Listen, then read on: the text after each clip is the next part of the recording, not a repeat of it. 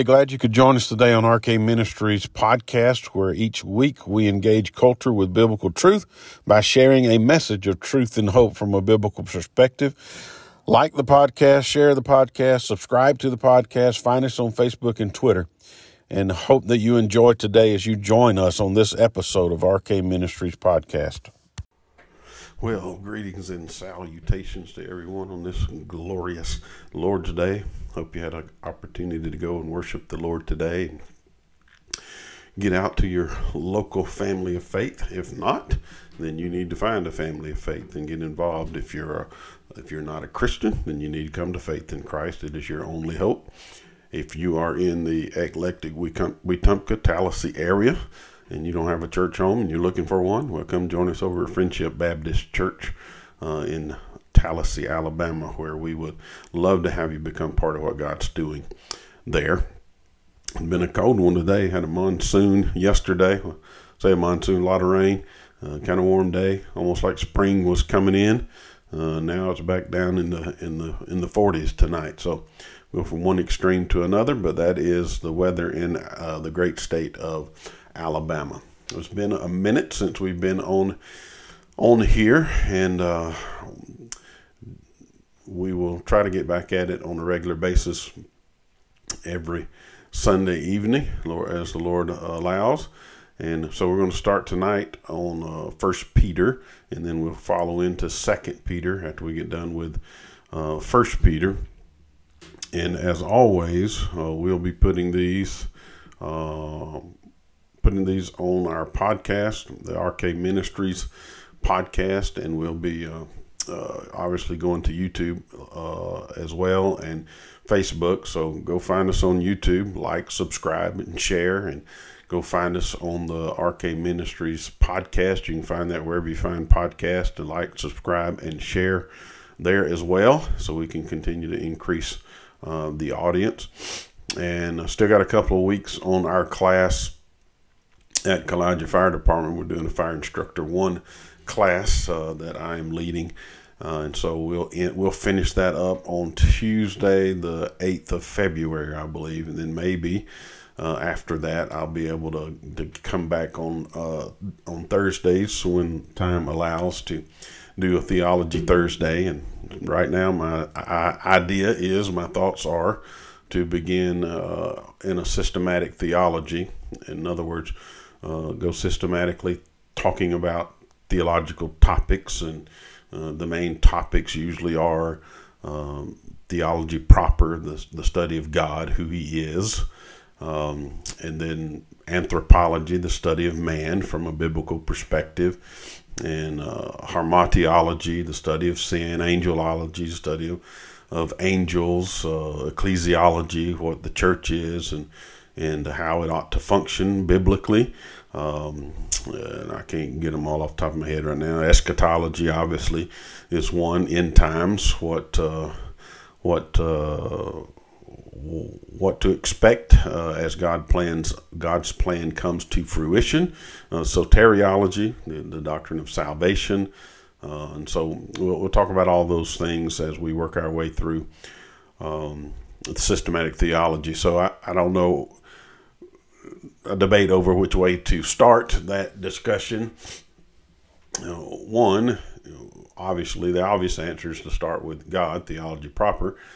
But a lot of times I think that it's important for us to start with uh, bibliology. I don't think I mentioned that a while ago, the, the study of God's Word in the sense of how how we come about having the scripture, the canon of scripture that we have, and and the uh, and how how it is our authority for life and faith, because for the most part, everything we know about who God is, we learn from Scripture. So we need to have a firm understanding of that authority uh, of Scripture, and in order to have, I think, a firm understanding of biblical theology, which from which systematic theology is ultimately derived. So I'll, I'll, work that out in my mind which way we want to go uh, as we start uh, this this this discussion in theology. And again, I'd encourage you if you have questions, please send them to me. Uh, send them to me in the comments. Uh, send them to me in a, a message. Uh, if you know my number or email, if you go to go to uh, Friendship Baptist Church, you can find my email. Find go to the website and just email me a question, and we'll we'll do our best to answer those questions as we go through all of these studies, whether it's here in first first and second Peter, or where it's going to be in, in the discussion on theology, or if there are just other questions that you would like to have an answer to, or you've been pondering, or or something like that. Just feel free to send those to us, and we'd love to try to answer those questions from a biblical perspective for you. And so, uh, with all that said, let's get into this letter to First Peter. When we thought about when I thought about this, uh, thinking about starting this letter to First uh, that Peter wrote, this first epistle of Peter, uh, I thought, well, first we need to understand a little bit about Peter. And most of us, if you're Christians, you know Peter. You, you read about him in the Gospels quite extensively. And we know that Peter was a fisherman, right? He was just a hard working, uh, blue collar, calloused hand, uh, rough around the edges, regular old guy who just worked hard uh, every day of his life to try to make ends meet. That that was Peter. He was not, nothing prestigious about him uh, sociologically. Uh, he he was just a, a roughneck uh, that tried to make a living catching fish. And so he was just a common everyday guy. And that, that ought to give us encouragement as uh, believers uh, because if God can use Peter the way he used Peter, then there's not a one of us that he can't use uh, in this world, in his kingdom. Uh, and so most of us can relate to a guy, uh, a guy like Peter. And so I thought that that's an interesting thing we needed to think about about uh, the person Peter, and it ought to give us encouragement. And Peter's a prominent figure. You know, it was Simon. That, that's where we first meet him in the Gospels as Simon uh, Alexander's brother. Uh, and then uh, when Jesus meets Peter, uh, as each disciple is called or apostle is called, uh, they generally go and find someone else to tell them about Jesus. And what, what a message that is, right? What a sermon that is. That we we ought to be people when we come to faith in Christ. We go find other people and say, "Hey, we found the Messiah. Come and see." Uh, and so uh, Peter comes to Christ, and when the Lord meets Peter, he changes his name from Simon. Uh, I think in Aramaic it may be uh, Kephas. Uh, it means rock. It's, I may have butchered that uh, Aramaic word, but it means rock. And we know in the Greek it was translated to Peter, Petros, which means rock. And we know on that confession that Peter made when the Lord asked his disciples, Who do men say that I am? And then he asked them, Who do you say that I am? And Peter says, You are the Christ, the Son of the living God. And uh, Jesus told him, You're right. You didn't get that from flesh and blood, that the Father gave that to you. And it's on this rock I will build my church. And, you know, there's this historic discussion that goes on between the, the Protestant and the Catholic Church on what that means. Um, you know, Catholics, the, the rock is Peter. Uh, he's the first pope, and every pope thereafter comes from that lineage in a, in, in a spiritual sense from, from Peter. Uh, whereas for those of us who are Protestants, generally, probably maybe not all, but generally understand that to mean that the confession that Peter made is the rock, is the foundation. And we learn later on that it is Christ who is the ultimate cornerstone, the chief cornerstone of this of this body that is being built up. And all of us, as we'll learn in, in let Peter's epistles, that we are all little Petroses, uh, little rocks who are being uh, built up into this family, this kingdom of God built on this chief cornerstone. So I think even Peter in his epistle kind of gives us an idea of how he uh, understands this concept of this this foundational rock upon which the church will be built. It is Jesus Christ and not Peter himself. But here's what uh, David Guzik says in his uh, in his commentary or his treatment of this passage, and you can go uh, great resource. Um, again, I don't get paid paid by these people to advertise, but uh, it, it is a great resource, just like eSword. You can go you can go get eSword, download it, and you can have this commentary or these notes from David Guzik for free. Um, it's uh, enduring word commentary. You can, you can, Google it and you can find. He's got a whole website and everything. The thing I like about him is, is he puts the cookies on the shelf where all of us can understand it, right? And so uh, I, I, like to always peruse what he has to say about a text and see how he outlines it and structures it and that kind of things and thing. I don't always agree with him theologically, uh, and there's some things in here I wouldn't agree with him theologically on that we're going to find in First Peter, but uh, he does give a, a, great outline, a great summation of of the the chapter in his in his commentary, and it's all it's all free, uh, and I like free stuff. Uh, so he says about Peter in the New Testament in general, Jesus re- or Jesus rebuked Peter more than any other disciple. Peter was the only disciple who dared to rebuke Jesus. You know, when Jesus talks about going and being arrested and and being crucified. Uh, Peter confessed Jesus more boldly and uh, accurately than any other uh, disciple. Uh, and then Peter denied Jesus more forcefully and publicly than any other disciple. And Jesus praised Peter more than any other disciple. And we know Peter was part of that inner circle, Peter, James, and John, uh, that in, in the, the, the, the rank of the disciples. And, and it seems as though Peter, you know, might use the word leader but at least in this sense, he was the spokesperson of the apostles. He spoke for on their behalf, and I think they looked to him uh, from time to time. But he was one, you know, he, he made a lot of mistakes, uh, put his foot in his mouth a lot of times. But uh, the biggest mistake he made was, hey, you know, denying the Lord three times. Um, and of course, the Lord restored him, and, in just in his in, just in his life, we we ought to find encouragement that if you can go to the place where Peter did uh, after Jesus' arrest, and then when Jesus was raised from the dead, he comes to Peter and asks him those three times, "Do you love me?" Not not inquiring, but under but making Peter uh, understand that he knows, right, and and and reaffirming Peter's role in the kingdom of God, and so just a beautiful story of, of second chances and God picking us up when we fail and and allowing us to continue to be used in His kingdom, and so. Uh, Peter is an interesting guy. I think all of us can relate to in some way, and if God can use Peter, He can He can use us. And so uh, the second thing I thought about was, well, when was this letter written? Well, it was written probably around 62 you know i got this from this this is from the esv uh, commentary esv study bible aspect of it and and again there are people who debate these numbers all the time but i think this is a more conservative number and I tend to follow after the more conservative numbers when uh, it was written uh, in Rome, Peter wrote it from Rome. Uh, now, Peter didn't write it himself. Peter was uh, more of a dictate. Uh, he, he, dictated it, and he had an amanuensis or, or a person who went with him, a secretary, you want to call it that, that, that put this to paper for him. But uh, it was in Rome, and it was around 62 to 63 AD during the time of Nero.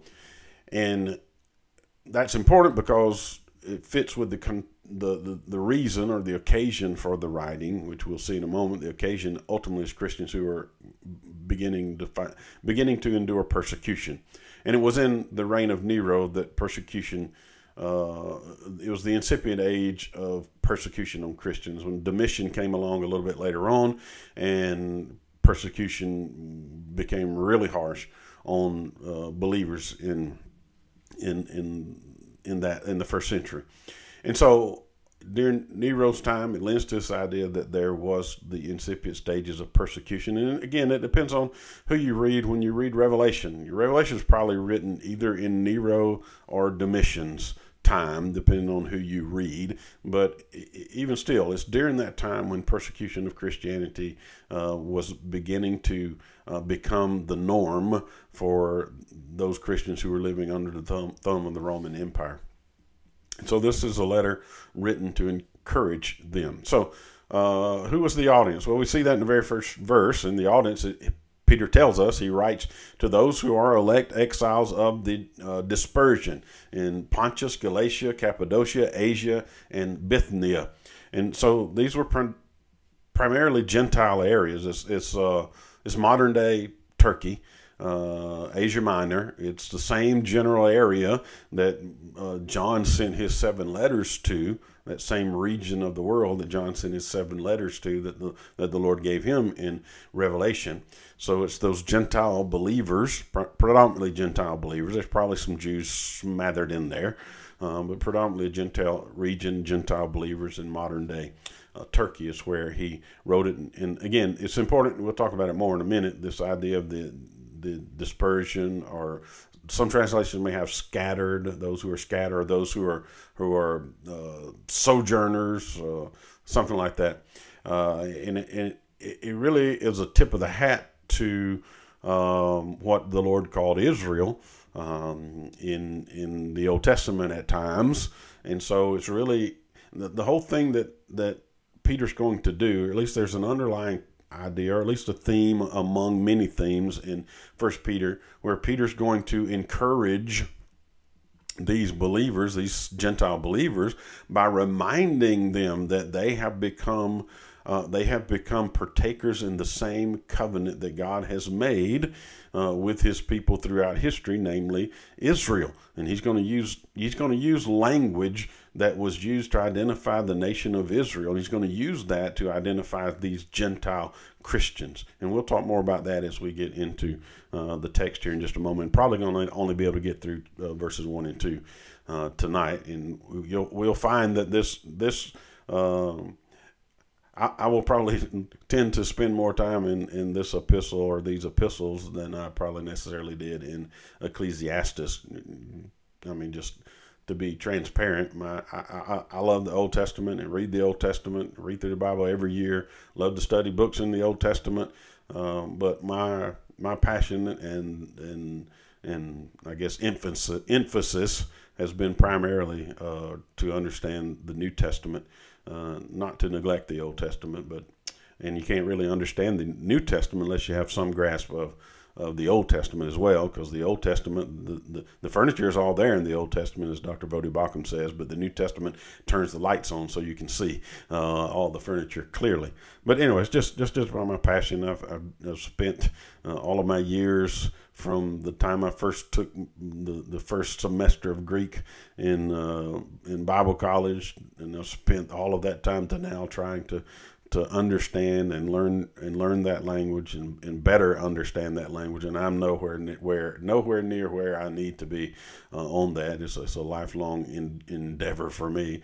But anyway, I, that that just kind of seemed to be where uh, where my passion lies in in that. So I, I, I tend to linger a little more in the New Testament. But anyway, with that all with, with that said, the occasion for this is again like we talked about suffering Christians and they need hope. They need hope in that Christ has not, you know, abandoned them. That uh, what they're going through is is difficult, and how can they endure? How do they deal with the state and the oppression that's coming upon them from the state? From and as we learn in Revelation, eventually it comes from inside and out to this idea of trying to conform uh, to the spirit of the age. How, how, do they deal with the pressures that come? And for us, for we who are Americans, this is a this is a really kind of a foreign idea, right?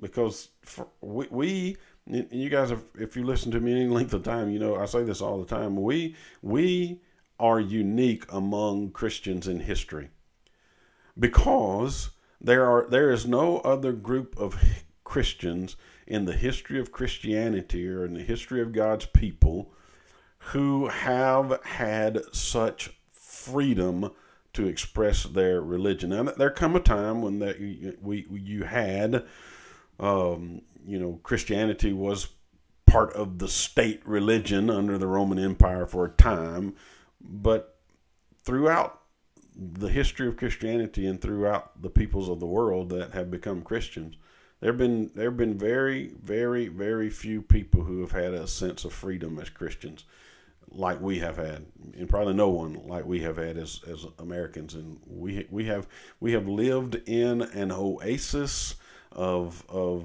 ease as it relates to Christianity. Now we feel we feel some pressure from society now, right? And we we feel uh, how things may be shifting now in our nation because of the secularism and the abandonment of our Judeo Christian founding and uh, abandonment of the morality and, and abandonment of, of science and all the things that go along with that and, and people beginning to look at Christians as part of the problem rather than part of the foundational element of what made this country uh, what it is. And so we don't understand this idea of persecution to the extent that those people who live in countries around this world where Christians, if you become a Christian, then you can you can lose your home, you can lose your your livelihood, or you can use, lose your life. And there are people around this world that are persecuted to that extent every day. And for for us, it's like, well, that's way out yonder over there, and we barely ever even think about it. And I think that hopefully this pat this this letter will remind us that they're just like these Christians suffered persecution in the first century, there are Christians right now all around this world who are suffering persecution. And if we're not careful in our country, we will we will begin to see the same. And so maybe it'll it'll it'll cause us as Americans to use the freedoms that God has blessed us with to stand up against the tyrannical rule that is rising in our uh, country, pushing us away from Christianity and our Christian values and our, our Judeo Christian foundation. And then maybe it'll cause us to think about our brothers and sisters around this world who have been suffering persecution uh, like they have in the first century throughout the ages. And so that's why, you know, and we'll get into it a little bit when it relates to eschatology uh, in here. But, you know, that's why when we think about, hey, there's coming an age, you know, what, where the church, you know, people believe the church is going to be secretly raptured out of this world. Uh, so we can escape the real terrible time of persecution. Well, what about all those people who've been suffering that terrible time of persecution even right now? Uh, it's always a ridiculous idea to me. But uh, and and I, if you follow me through Revelation, uh, you you understand why I think that, and you understand where I'm coming from, and you can go back and find that on our podcast and, and go through through our study in Revelation, and, and you at least understand where I'm coming from. Again, uh, I, I, don't think you know that's something that we ought to necessarily divide over whether we don't fellowship one another. Hey, uh, uh, because ultimately salvation is always in Christ, and Christ is going to Christ is going to He's the beginning and the ending of our faith, and so uh, however it ends, if I understand it correctly or not, however it ends, Christ is going to bring it to an end the way He sees fit, and as long as my faith is in Him, uh, then I will be in His kingdom for all of eternity. So moving on, uh, go to. Um, some themes that are in there, just very quickly. Um, some themes. And again, I think I pulled this from the ESV Study Bible. These these themes that are in there. Uh, the church in, in is the new temple, the new Israel, the new people of God, and I know that'll cause some controversy. And again, that goes back to uh, eschatology. Eschatology is important. When when we do that in systematic theology, hopefully you'll see how important eschatology is because eschatology what you believe about end times ultimately shapes how you look at the rest of Scripture and how you look at the theological implications of all of Scripture. So it's very important. So when, when you read a text like this, the new Israel, the new people of God, uh, there are people whose hackles will raise up, right? Because there's a distinction between uh, dispensationalism and, and amillennialism and uh, postmillennialism uh, and, and, all the other isms that go along with eschatology, because there are those that have this idea that there are two peoples of God, Israel and the church, and that God deals with those two people in distinct and different ways. And I think we'll find through this epistle in Peter, right off the bat here, that uh, Peter doesn't understand it that way. Uh, Jesus didn't understand it that way. Paul didn't understand it that way. So I don't know why there are people in this world who uh, understand it that way, who claim to be followers of Christ and students of God's Word. And so hopefully we'll flesh that out as we go through. Secondly, believers should set their hope on their end time inheritance. So, see again, eschatology. Eschatology uh, ultimately points us to the hope that's going to come in Christ Jesus. That that glorification, that the, the completion of our salvation, as Paul says, what He started in me, He will uh, complete in me. Uh, one day we shall be, uh, you know, sanctified justified, glorified in that culmination of the kingdom of God, excuse me, at the return of Christ. All right, Christ died as a substitute for sinners. His death is the basis for for a new life, for the believer's new life. Uh, Christians suffer. I'm not giving the, the text, but you, we'll we'll see these as we go through, and I, I may not point these out every as we go through this. This is just for our introductory matter, so you can kind of get an idea of what, what we're going to be seeing in this text in this letter. uh, Christ's suffering is an example to his disciples. Uh, at his resurrection, Christ triumphed over his enemies. Uh, Christians should live righteously in their homes and in society. And again, that that's that's a concept that has uh, seemed to fall off the, the the the scope of Christian life in the Western world, at least, um, because there is this idea of anti-lordship salvation uh, in that that permeates the Western church, and, and, there are people who have this idea that I, I if I if I say a prayer, uh, if I you know get baptized, uh, I get my ticket punched in some way um, you know, use the decision language. If I make a decision, I get my ticket punched, get my name on a roll or whatever, then I can be saved, and then I can go live live like the devil, and you know, I'm a, a okay. I got my ticket punched, so I'm gonna go off and do whatever it is I want to do. Well, there's no there's no concept in Christian in in the Scripture that lends to that idea. There is no concept in the Scripture that says a person can be a a, a born again, regenerate believer and follower of Jesus Christ and it not impact the way they live their life. And I'll point that out as we go through our text today. So, anyway, that, that's one of the things that, that it, it irks me that people would even teach that or, or proclaim that because it is so contrary to the Word of God. There is this expectation of obedience to follow uh, our salvation because just think of how it's described in the Bible. It's, it's the, Jesus says to Nicodemus, You must be born again. That is a traumatic concept to be born spiritually, right? You understand the trauma that comes with new birth uh, in our birth in the physical, but this new birth, this born again, is a is, is a is a spiritual picture of that uh, new thing that happens in you, and that's why we, the Bible talks about we we we have this new nature, and the Bible talks about taking out the heart of stone and putting in a heart of flesh, and Paul describes it as being brought from death to life. So there's this dramatic spiritual uh, awakening that takes place in us when we come to faith in Christ, and to think that that will not impact the way we think and live and act in this world, I think is a very uh, a ludicrous way to understand the scripture. Uh, new life in Christ is the basis for life, uh, for a life of love and holiness. So it's all Christ centered, right? And then here's here's a, a, just a short little outline. And again, I, I won't necessarily follow this outline. I'm just going to teach um, teach it as as as it, it, go as I go through it, and and we'll break it wherever we need to break it. So, uh, but just so you will have, if you like to take notes or if you uh, are interested in those kinds of things, and I, I usually do when I preach, give at least an outline of the direction we're going in the text. But first, and again, I think this is from the ESV um, uh, Study Bible. It says uh, the first is the introduction or the opening. Um, uh, prologue, you might want to call it that, uh, verses 1 through 2, chapter 1. And then uh, called to salvation as exiles, chapter 1, 3 through 2, 10. Uh, living as strangers to bring glory to God in a hostile world. And boy, you had to highlight that, right? Because that's really what God's called to. Every one of us, we're going to find out all of us are strangers in a hostile world.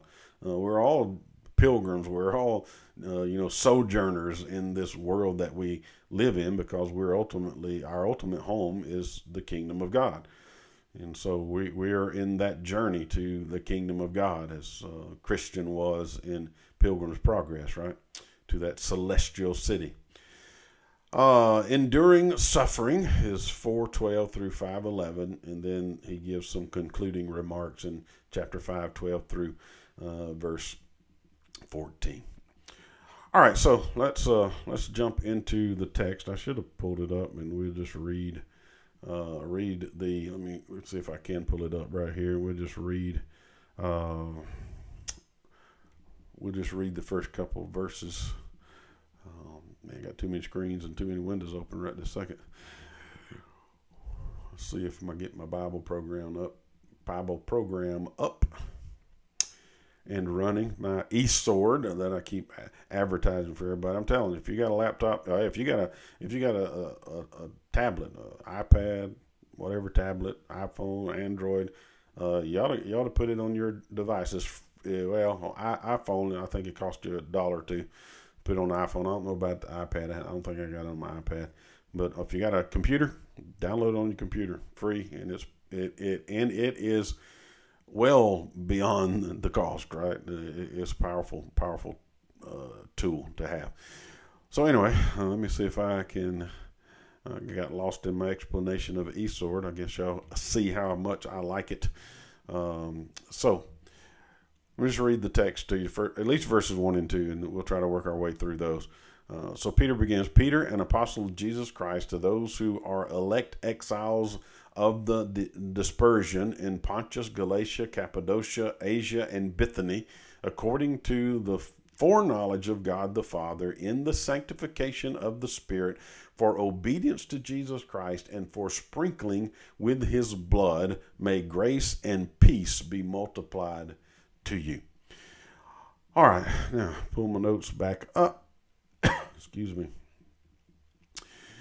So we start off Peter. We've talked about Peter, Petros, the rock, Simon, the fisherman.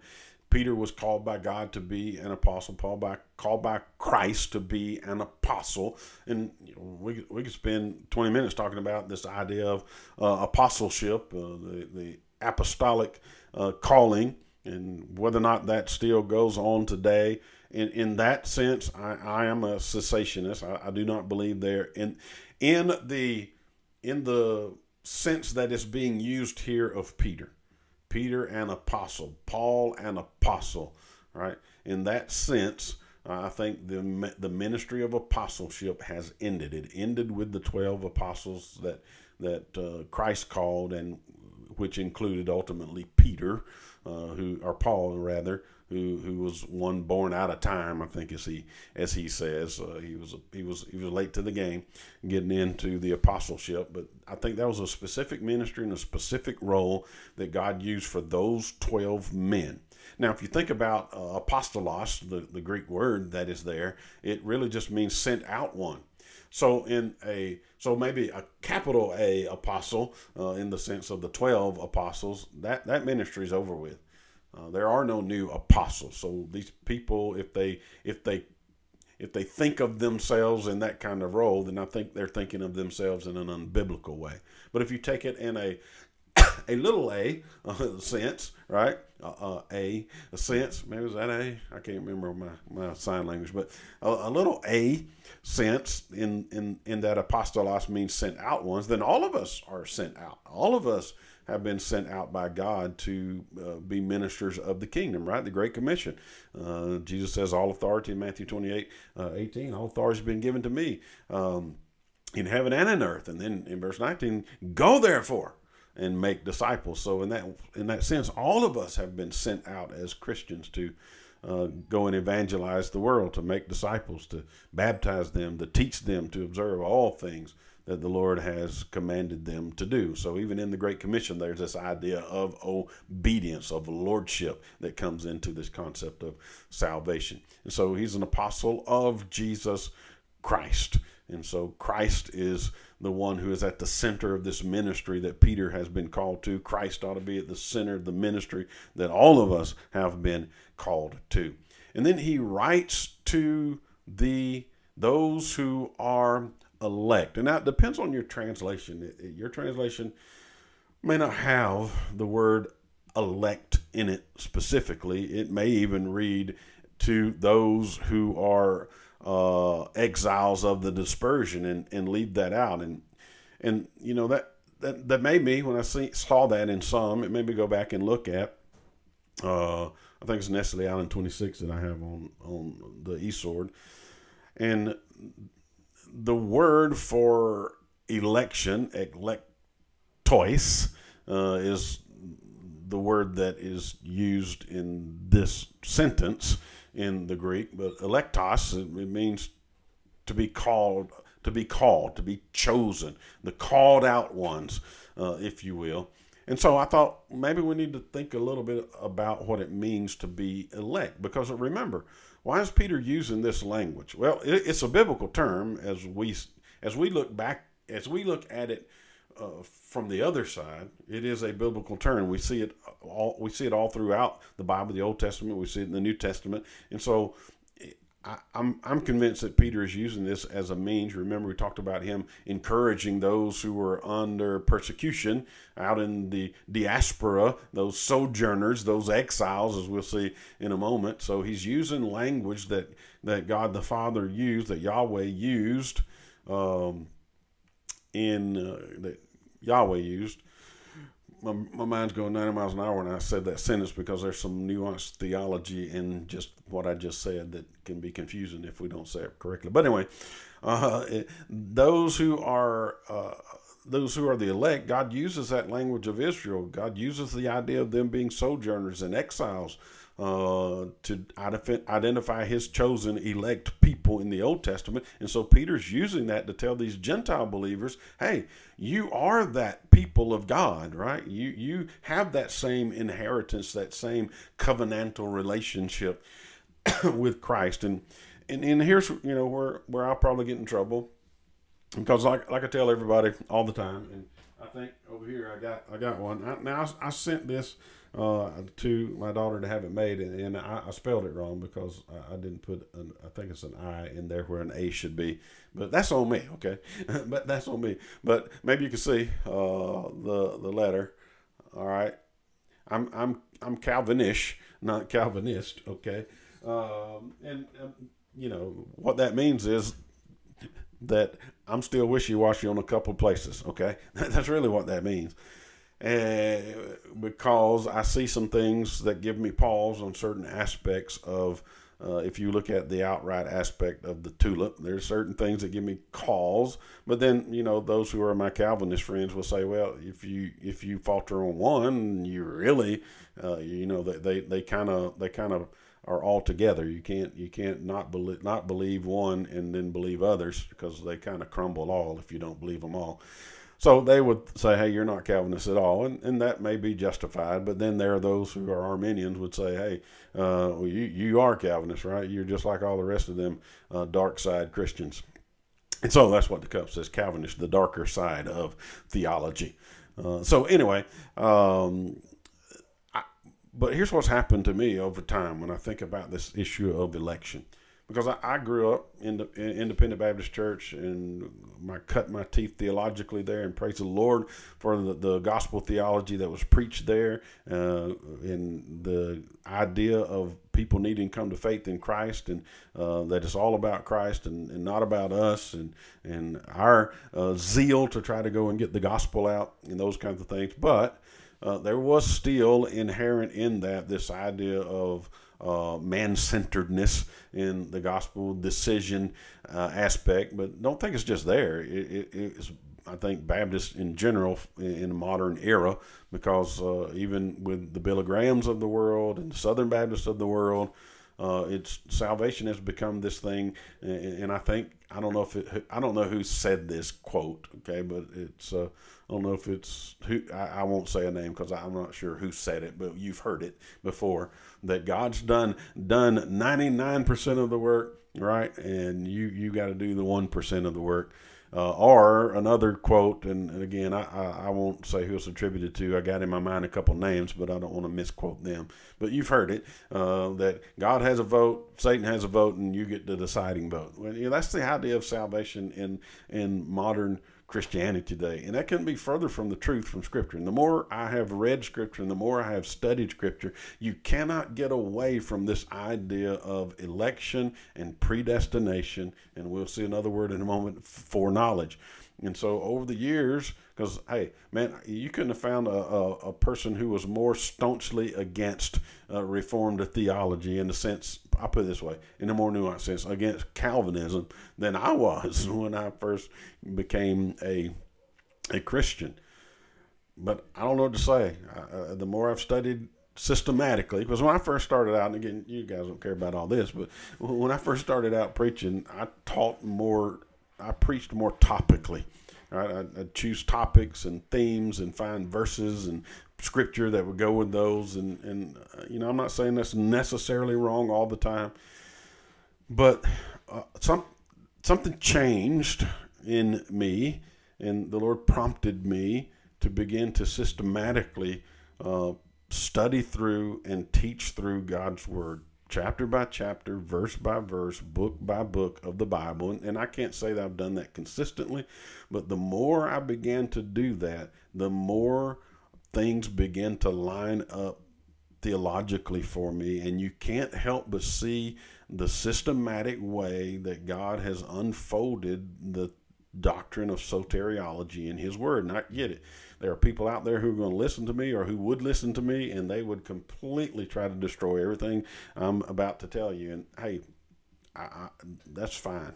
That they can do that. All I can all I can share with you is what I see in God's word in this passage in this text, and then uh, to use a extra. Uh, you know, we have the five solas uh, of the Reformation. To, well, to use a sixth one, uh, you know, we have we have sola scriptura. Well, we also need to have tota scriptura, uh, the totality of Scripture. Uh, I think in a in a in the in in, in a in a academic way, uh, other than tota scriptura, another way to say it is the analogy of Scripture. In other words, Scripture interprets Scripture.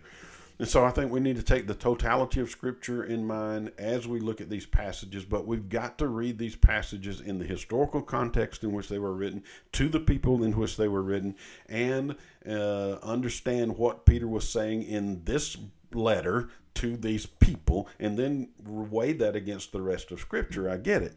But I think what you're going to find if you if you start thinking about this idea of election, which scares the the the the, the bejesus uh, out of most uh, you know provisionalists or, or people in, in that ilk, because we we want to have our our our free will, right, and our autonomy and those kinds of things, especially those of us who are Americans, right?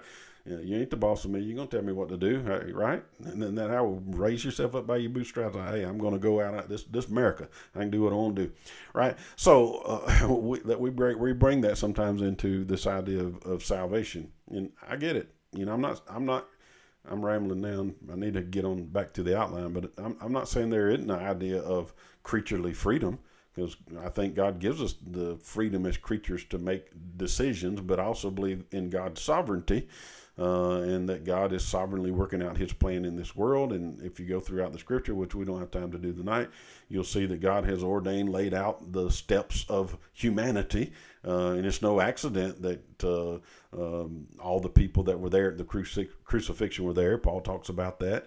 Um, through Luke, uh, as Luke records it in the book of Acts. So, anyway, what about this idea of election? What does it mean? I think there are two aspects to election now. Don't don't get me wrong. I think there is this sense of corporate election, and I think we see that in the nation of Israel because in the nation of Israel, the nation, while it started with Abraham, right? Abraham was the one called out by God, uh, and from Abraham came ultimately the nation of Israel. Uh, we get to Jacob and all of his children. Uh, and so, in that sense, there was this corporate concept of Israel. But within that corporate concept of the national aspect of Israel, there were the elect of God who were the true believers in the promise of God. Because Paul even reminds us in Romans, not everyone, Romans 9, I think it was, not everyone who is Israel is Israel, right? Just because they were born of Abraham didn't make them spiritual Israel or true Israel. Why? Because they didn't believe the promise of God. It's always been about believing the promise of God. So in some sense, there that may not translate co- completely to uh, the church. In one sense, it does because there are people who claim to be Christians who are not true Christians, right? Who sit in church pews who are uh, is, is I don't know where I get this phrase from, but I say it a lot of times. They lost to Scooter Brown, right? So who, whoever Scooter Brown is, but they're people who claim to be Christians. So it's not every person who claims to be a Christian is a Christian, but there there is a a, a an elect an elect people of God, right, that make up the body of Christ in this world.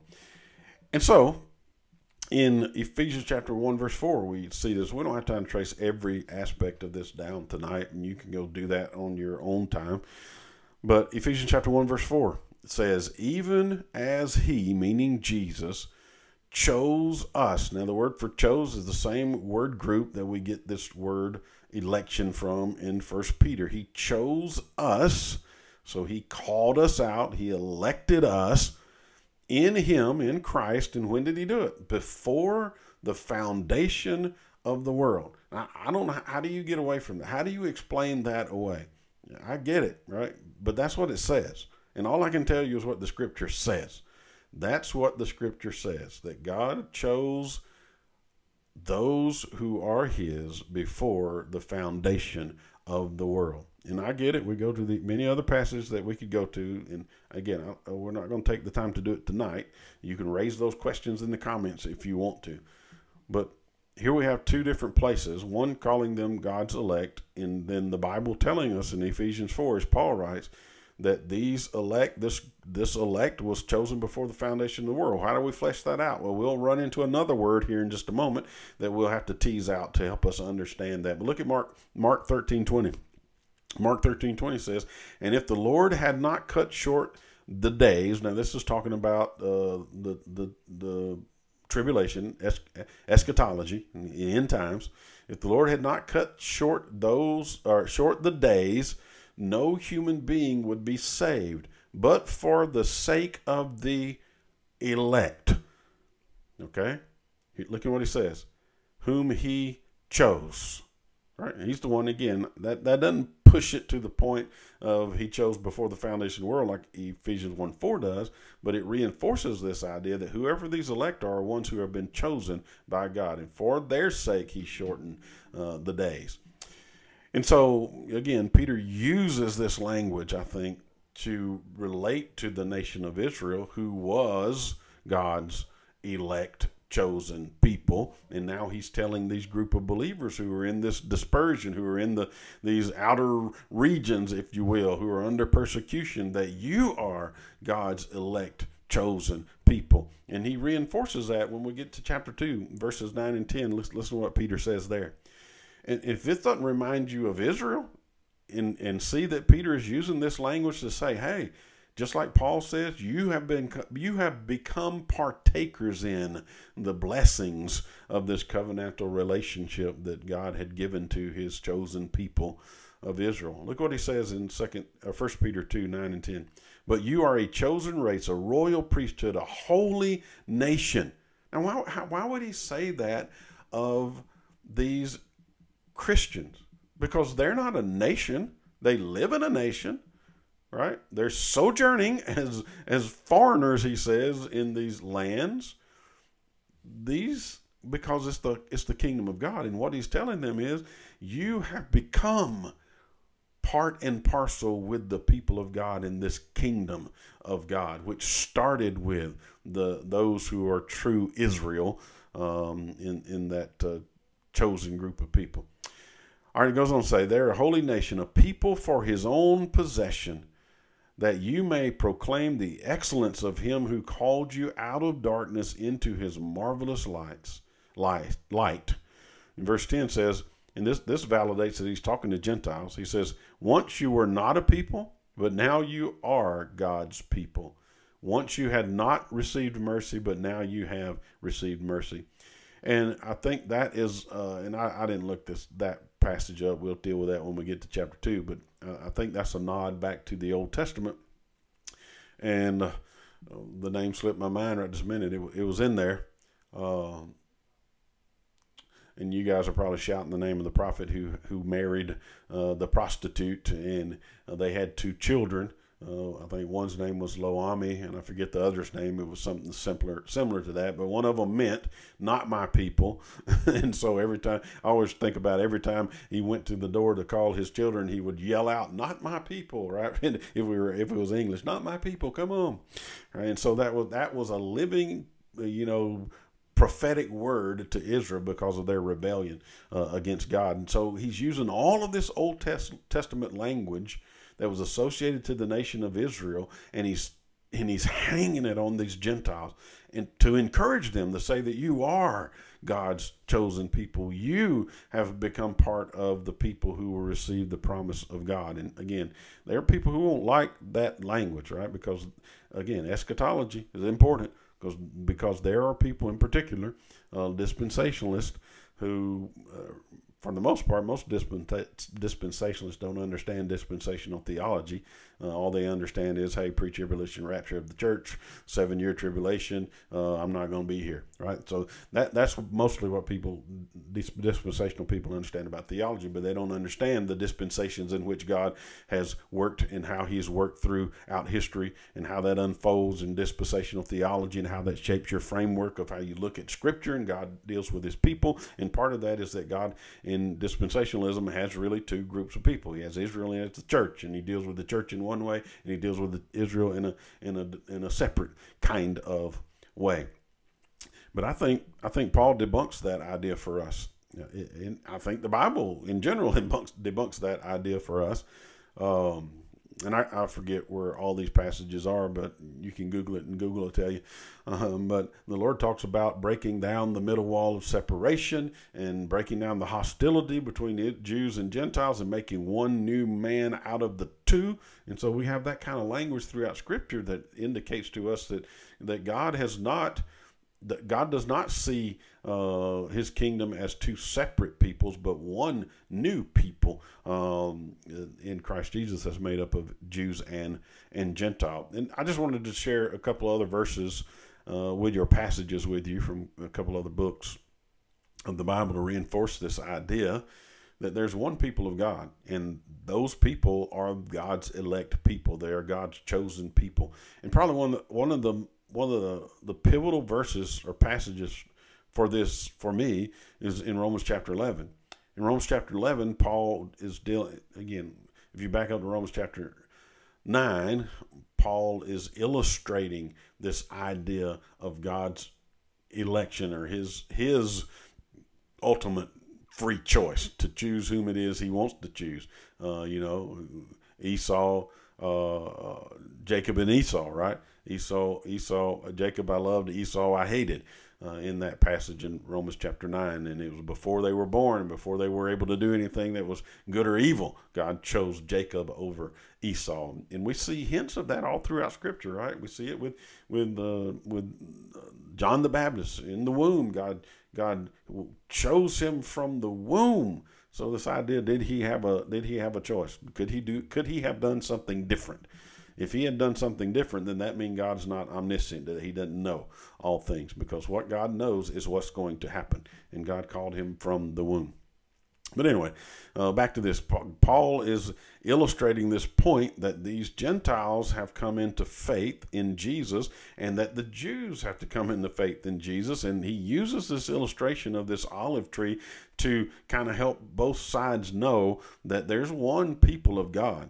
Uh, there's the nation of Israel, those true believing Israelites whose hearts have been circumcised. It's not a matter of the flesh, right? It's a matter of the heart. Their hearts have been circumcised, and then there are these. Those are the natural branches, he says, and then there are these wild branches that have been grafted in to this uh, this olive tree, this natural olive tree, whose root ultimately is God. And it says that these both of these branches take part in the the nourishment of the root.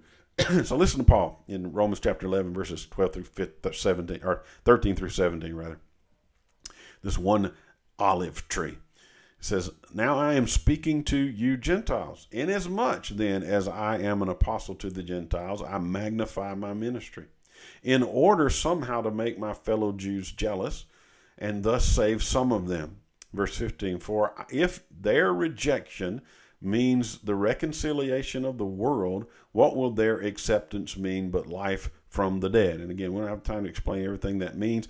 Um, I did a whole we did a whole sermon series through the book of Romans. You can go find that uh, on on the podcast or on Facebook Live uh, and, and go back and research that um, to, to understand everything you need to know about these passages. But pertinent to the point we're talking about, verse 16 if the dough offered as first fruits is holy, so is the whole lump. And if the root is holy, so are the branches. So the idea is there's one olive tree.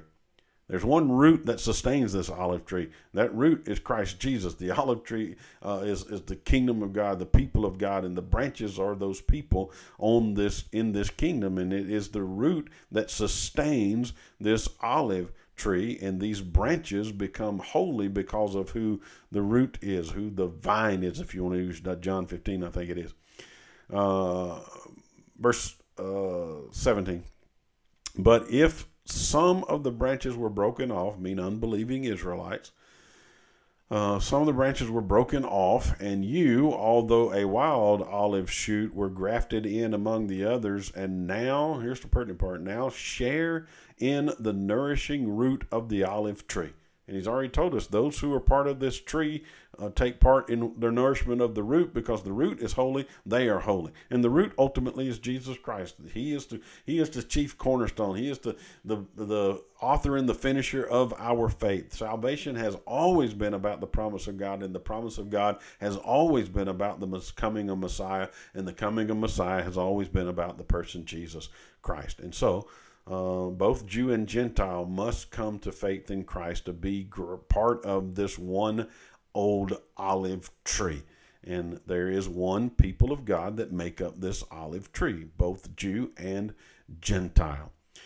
And then in a couple other passages, we'll be done with this and we'll, we'll move on. John chapter 37, when it goes back to this idea of election, and again, I'm trying to tie all these together and I may be making it more confusing than it needs to be.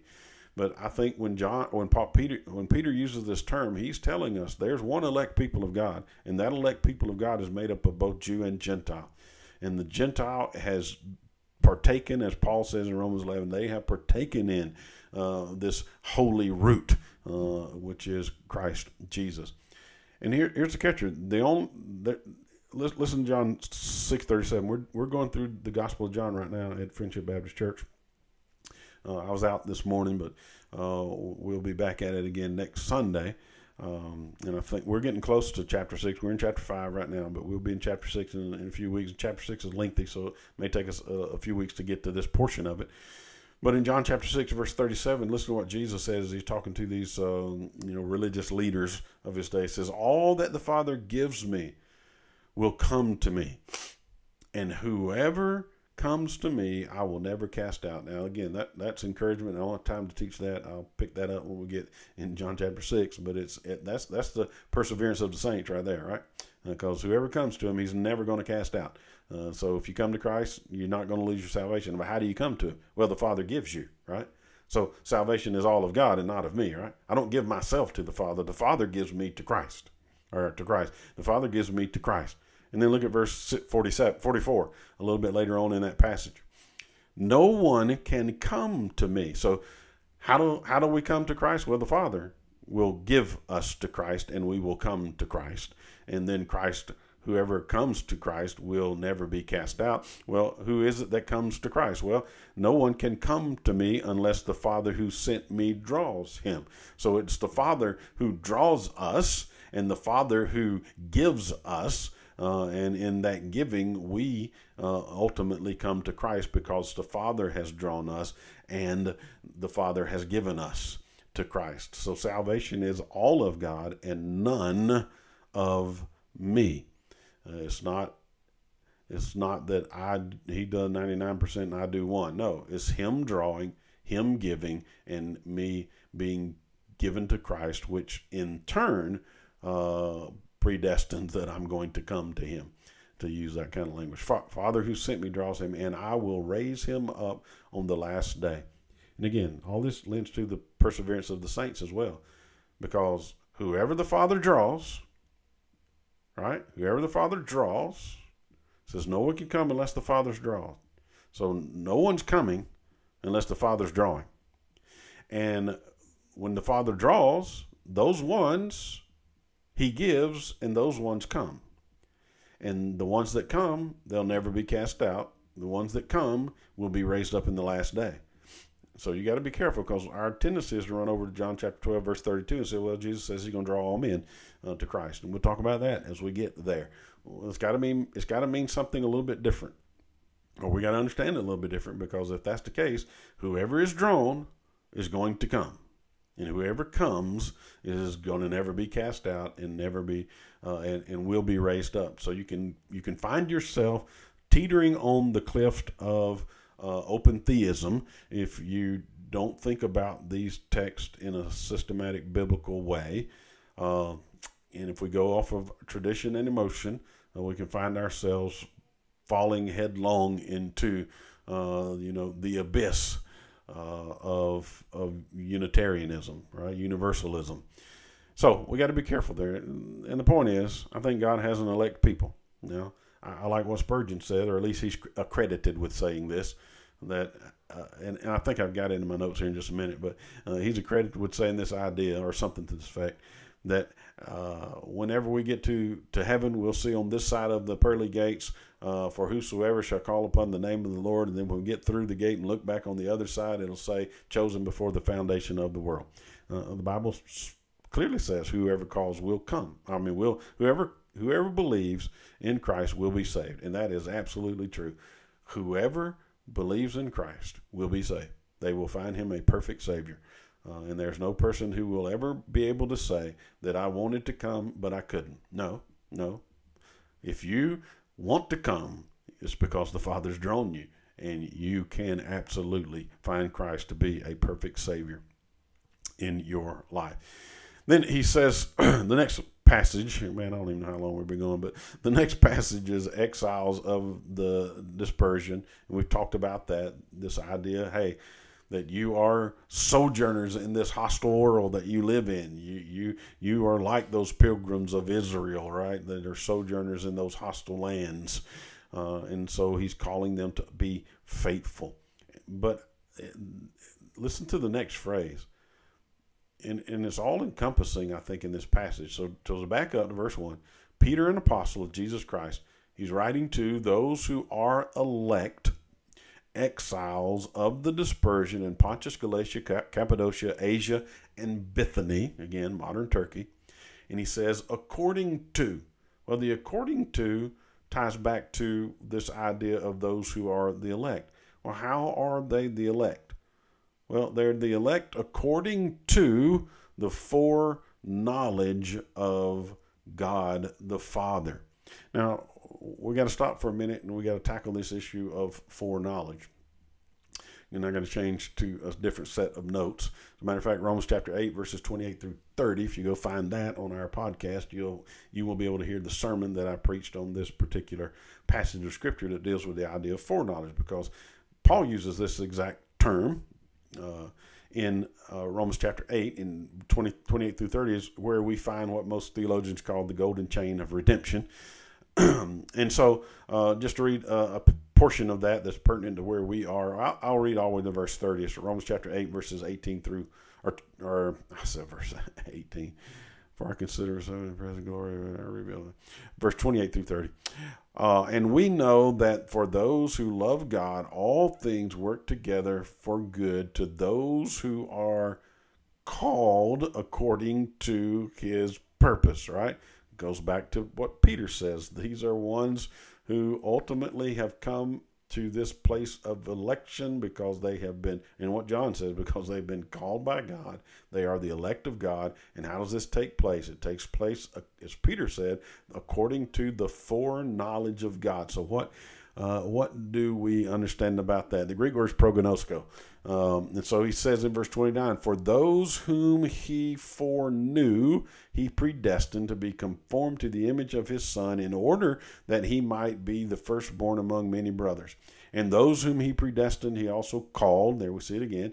And those whom he called, he also justified. And those whom he justified, he also glorified. So if we think about this idea of this calling, and Jesus will, you know, call all men to himself, draw all men to himself, and we could talk about what all those words mean, but these ideas, if God calls everyone, it seems that those who have been called will be justified, predestined, and glorified, and uh, all in that process, sanctified. It's the only one that's not listed in this text for Paul, but it's an aspect of our salvation. But back to where we need we need to understand this idea of foreknowledge. Prognosko is uh, the Greek word that is uh, that is there. And so, what, what, does it mean? Well, here's what some people say about prognosko.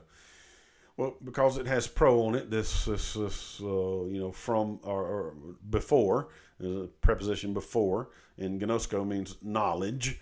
Uh, so it's like the English we get the an English word prognos, uh, uh, prognosis, uh, and so uh, this idea of knowing before is the concept. So you got pro before, pro pro, and then gnosko to know, so to know beforehand. So some people look at that and say, hey, uh, God looked down the corridors of time and he knew beha- knew beforehand all of those people who would believe in him, uh, and those are the ones that he predestined to be conformed to the image of Christ, and the ones that uh, he had called, and all, all those kinds of things. So here's here's the thing that you got to understand about, or we got to ask ourselves about this passage is it saying in this text, and is what Peter talking about this foreknowledge that uh, that that this according to the foreknowledge of God that these people were elect, these people in the diaspora, is it simply because it's simply that God knows knew beforehand their actions or what they would do? And if you look back at what Paul talks about, Paul says, "For those whom he foreknew." So what did what what is Paul saying that God knew? Is he saying that God knew actions or is he saying God knew people? Well, if you read the passage, it says that God knew people. Now, does he know the actions? Yes, he does know the action. Why? Because he's omniscient, right? God knows these. And so you got to think about this idea of foreknowledge in that biblical sense. It's more than just God knowing the actions of people, He knows the actions of all people. There's something significant about this concept of foreknowledge. And again, I was trying to skip through some of my some of my notes to get to the heart of where we need to be. And to me, that that is the tell-all in this passage. I think it's verse 28 where Paul says that those whom he foreknew. It's about the whom and not necessarily about the what, right? It's about the whom he knew, and he did know what they would do, but it's more about the whom he would knew. And again, Peter I think, is bearing that same thing out. It goes all the way back to the Old Testament, the Old Testament concept of knowing. Now, again, we use the same English words to know kind of thing, but it, there's Hebrew and Greek uh, words that underlie these um, that are translated in English. But the concept of knowing in the Old Testament has a real personal covenantal relation to it, right? Because Adam knew Eve, and what happened? Well, they had a baby, right? So there's this covenantal aspect to this marriage relationship, eh, along with the activities that will go along with that relationship. But in the same way, God knew Israel.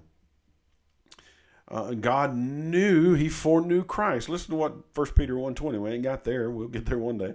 Uh, 1 Peter 1.20 says that he was foreknown, meaning Christ, foreknown before the foundation of the world. So was it that God the Father just knew the actions of the Son? No, he knew the second person of the Trinity before the foundation of the world. And it's that knowledge in that relational aspect uh, again in 2 Peter 3:17, you therefore, beloved, knowing this beforehand, take care that you are not carried away, right? These people knew beforehand the character and the person of who Paul was and his theology and his doctrine. Romans 8, 28 or 29, we've already talked about that, those whom he foreknew. And then uh, I had on here Romans 11, 11 uh, 2. And I think this, this really to me drives the nail in the head of the coffin on this idea of what does the Bible, how does the Bible understand God's foreknowing of people? Okay, uh, uh, use of foreknow in in relation to God. In in Romans eleven two, where we read earlier, God has not rejected His people. This is again Paul saying to the Israelites, God's not rejected you, right? They're still Israelites who come to faith in Christ Jesus. God has not rejected his people whom he foreknew. Now, let me ask you, what do you think that meant as in relation to God and Israel, this idea of foreknowing? Was it that God looked down the court over time and he knew those Israelites who would choose him? Doesn't even make sense, right? When you read the Old Testament, because there were no Israelites until God called Abraham and says, You go where I tell you to go, and I will give you the, I'm going to give your descendants the land of every place you put your foot. And we really don't get a grasp of who Israel is until Jacob comes and he ha- begins to have his children. And then we grasp the concept of Israel. But there was no Israel for in, in the sense that he that they could choose him. No, he called out this nation of Israel. So is again about a people that God knows. All right, uh, we're going we're going to leave it at that. We could go. I could go on and on and on uh, with that for another probably whole hour. But again, all I can tell you is what the Bible says about this and the passages that bear witness to this idea that this foreknowing is not as much about God looking down knowing actions, which He does, but it's about God knowing a people. And it's according to that foreknowledge that these people were uh, the elect of God. And we'll, we'll bear that out when we hopefully when we go through the continue through this and you can go back to romans and listen to what i said there uh, about that so now we come back to the the, the uh, uh last portion of verse 1 i think it is in uh, so let me go back so because I, I went and got I, I put a lot of things in between all those phrases so beginning again in verse 1 peter an apostle of jesus christ to those who are uh, the are the elect are elect exiles of the dispersion in Pontus, Galatia, Cappadocia, Asia, and Bithynia, according to the foreknowledge of God the Father, in the sanctification of the Spirit. Now, I wanted I wanted to stop out there and point point out a couple things, or, or at least one major thing. We have just witnessed the Trinitarian work of God in salvation among His people. If you look at verse one, who do we see? This is Jesus Christ, right? At the beginning. Peter's an apostle of Jesus Christ. Now, this doesn't specifically tie into this idea of God's elect and Him calling people to salvation. We know Peter's an apostle of Jesus Christ. But uh, just hang on to that. We get down to this according to the foreknowledge of who? God the Father. All right? And so we have God the Father involved in this aspect of salvation. And then we have in the sanctification of the Spirit. And now, if the apostle of Jesus Christ doesn't help you up there, well, we get it again down here at the bottom for obedience to Christ Jesus. So we see God the Father, God the Son, and God the Spirit all at work in the redemptive history of humanity. And it goes like this God the Father has called and chosen to himself a people. God the Son has been sent by the Father to come and do what was required to facilitate the appeasement of God's wrath and the atoning of, of the sinfulness of humanity, to deal with the, the guilt of sin and to deal with the wrath of God toward that sin. And he did that by being faithful in following every aspect of the law, being tempted in every way you and I were tempted, and yet without sin. And he, the only innocent human being on planet Earth, goes to a cross treated like a kim- criminal. He dies in shame, bearing upon him the guilt of every sin of every human being, and experiencing the wrath of God against that sin that every one of us should have experienced. He was buried and he was raised again the third day. And then we have the Holy Spirit working in our lives to bring those people uh, to, to Christ and to sanctify those people into the image of, of Christ. And so we see that the Holy Spirit proceeds from the Father and from the Son. So we have this Trinitarian aspect of redemptive history unfolding before uh, before our eyes and and again, the Trinity is unfolded in in the time between uh, the intertestamental period, right? Because from the very last prophet that spoke until the very beginning of the New Testament, when God began to speak uh, in a prophetic way through John the Baptist, and then the Messiah comes, uh, we see the unfolding or the revelation in a very clear way of the Trinity. We don't see the word Trinity in the Scripture, but we see the Trinity in the Scripture: God the Father, God the Son, and um, and God the Spirit.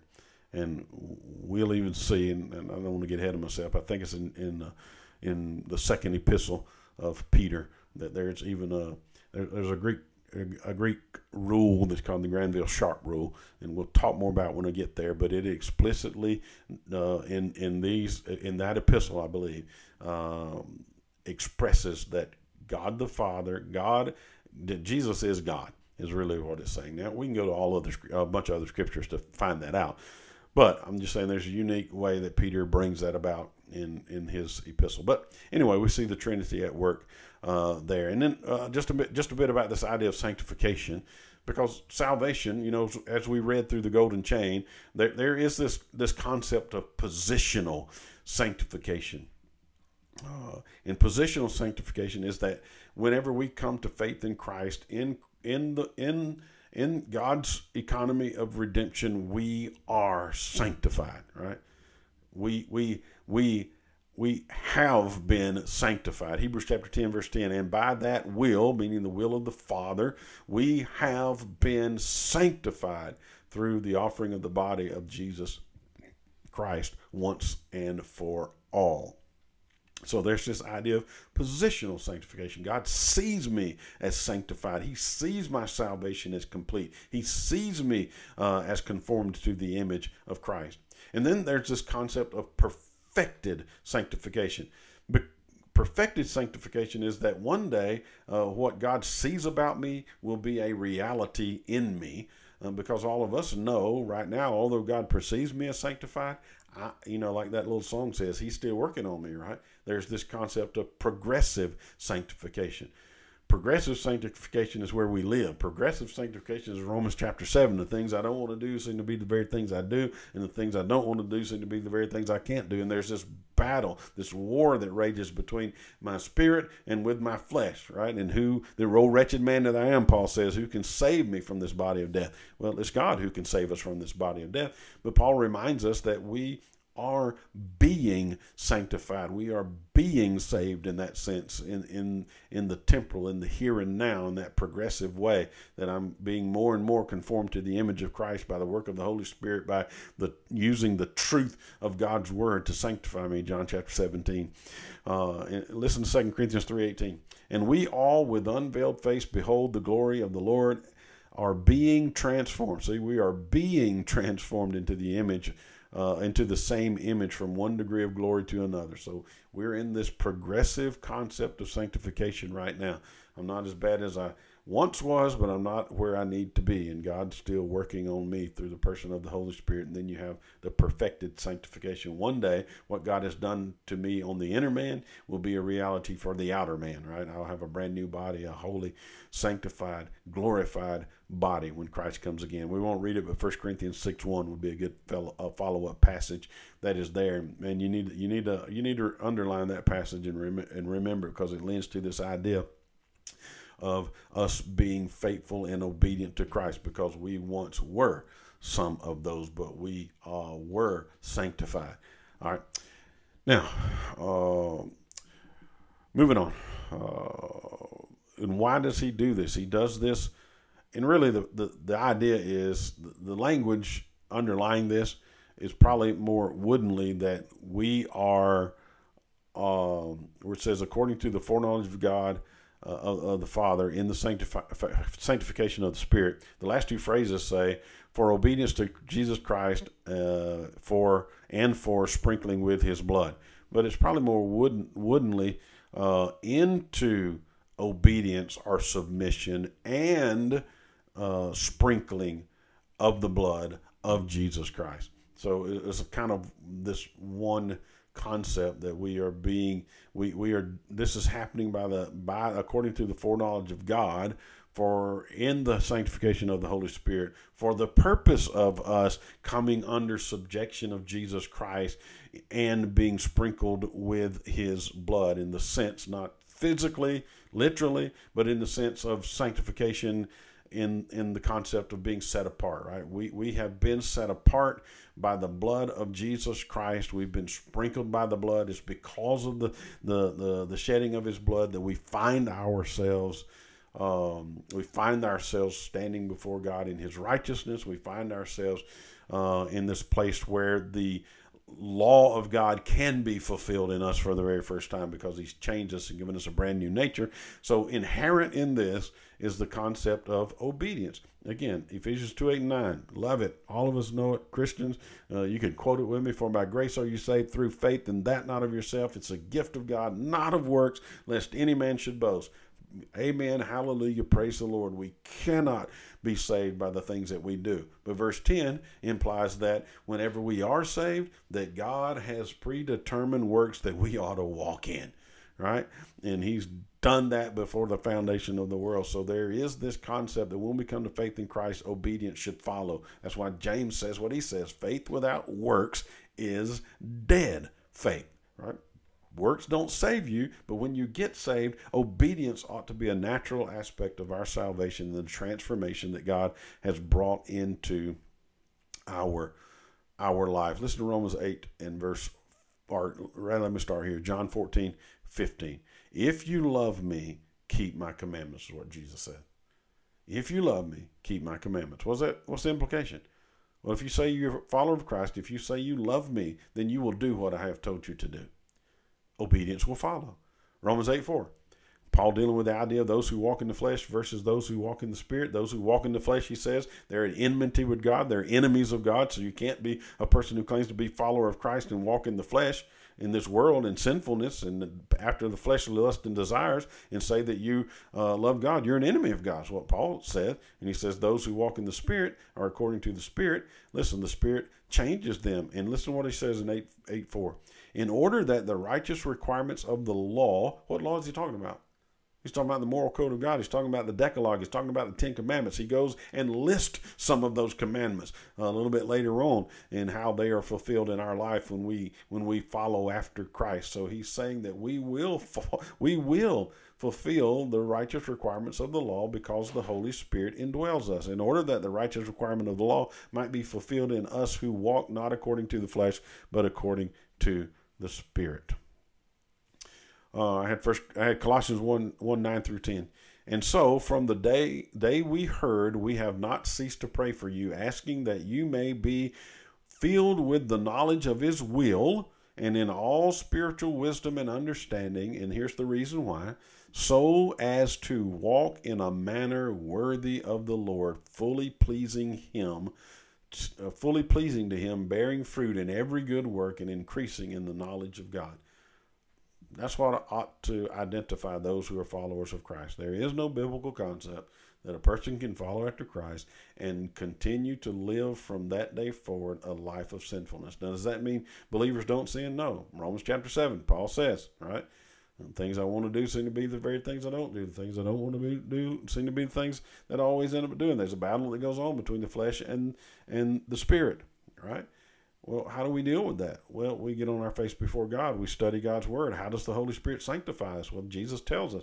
He says he, he, he says in his in his prayer for his disciples, not just those twelve, but all of us he says, uh, Father, sanctify them with truth. And he says, Your word is truth. So, what's the ammunition that the Holy Spirit, uh, if we're coming into the sanctification of the Holy Spirit, then how does the Holy Spirit do that? The Holy Spirit does that with the truth of God's word. So, if we want to be people who we, we need uh, who are sanctified, we need to get, we need to be working to give the Holy Spirit ammunition to use to sanctify us, and that's to be students of the truth of God's word. And when that happens in us, we are redeemed. We are regenerate. God changes our mind. We will begin to do what Paul required are called us to do in Romans chapter 12. Don't be conformed to this world, be transformed by the renewing of your mind and offering your offering your bodies as a living sacrifice to God.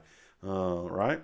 Ultimately, that's your reasonable act of service, your reasonable act of worship to Him. So, this salvation we have ought to lead to obedience and faith, even in the midst of trial, uh, knowing that God is our Savior from beginning to end. And he ends verse 2 with, May grace and peace be multiplied to you. And again, that's a greeting. Some people say that that's uh, uh, bringing in both the Gentile and the Jewish aspect with the grace from the Gentile side, uh, side uh, or perspective, and and peace, shalom from the Israel Israeli perspective or Israelite perspective.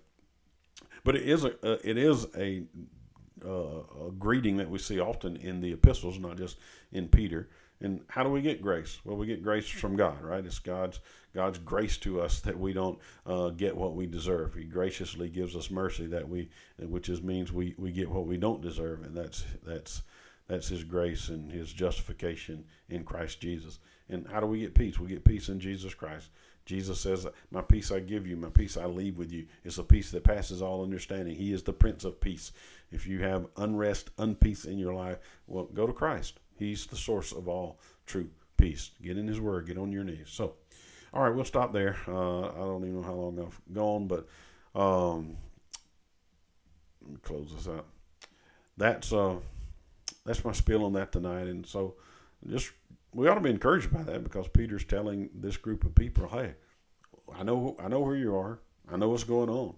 God knows where you are. God knows what's going on. You are His people. You are those who have been called by Him. You are those who have been chosen by Him. You are His elect. You are, as He'll tell us later on, that nation uh, of uh, a kingdom of priests, right? That holy nation. Uh, you are God's chosen according to His foreknowledge. Um, and so uh, that ought to give you encouragement because those who are followers of Christ, we are in a covenantal relationship with God through Jesus Christ, and we are we have been grafted into that one old olive tree that makes up the one people of God. And so, if you got any questions or comments on any of that, send me a note, uh, send me an email, send me a text, send me a message, and we'll endeavor to answer those, and we'll pick up in verse three the next time. Well, until next time, may the Lord bless you and keep you and cause His face to shine upon you.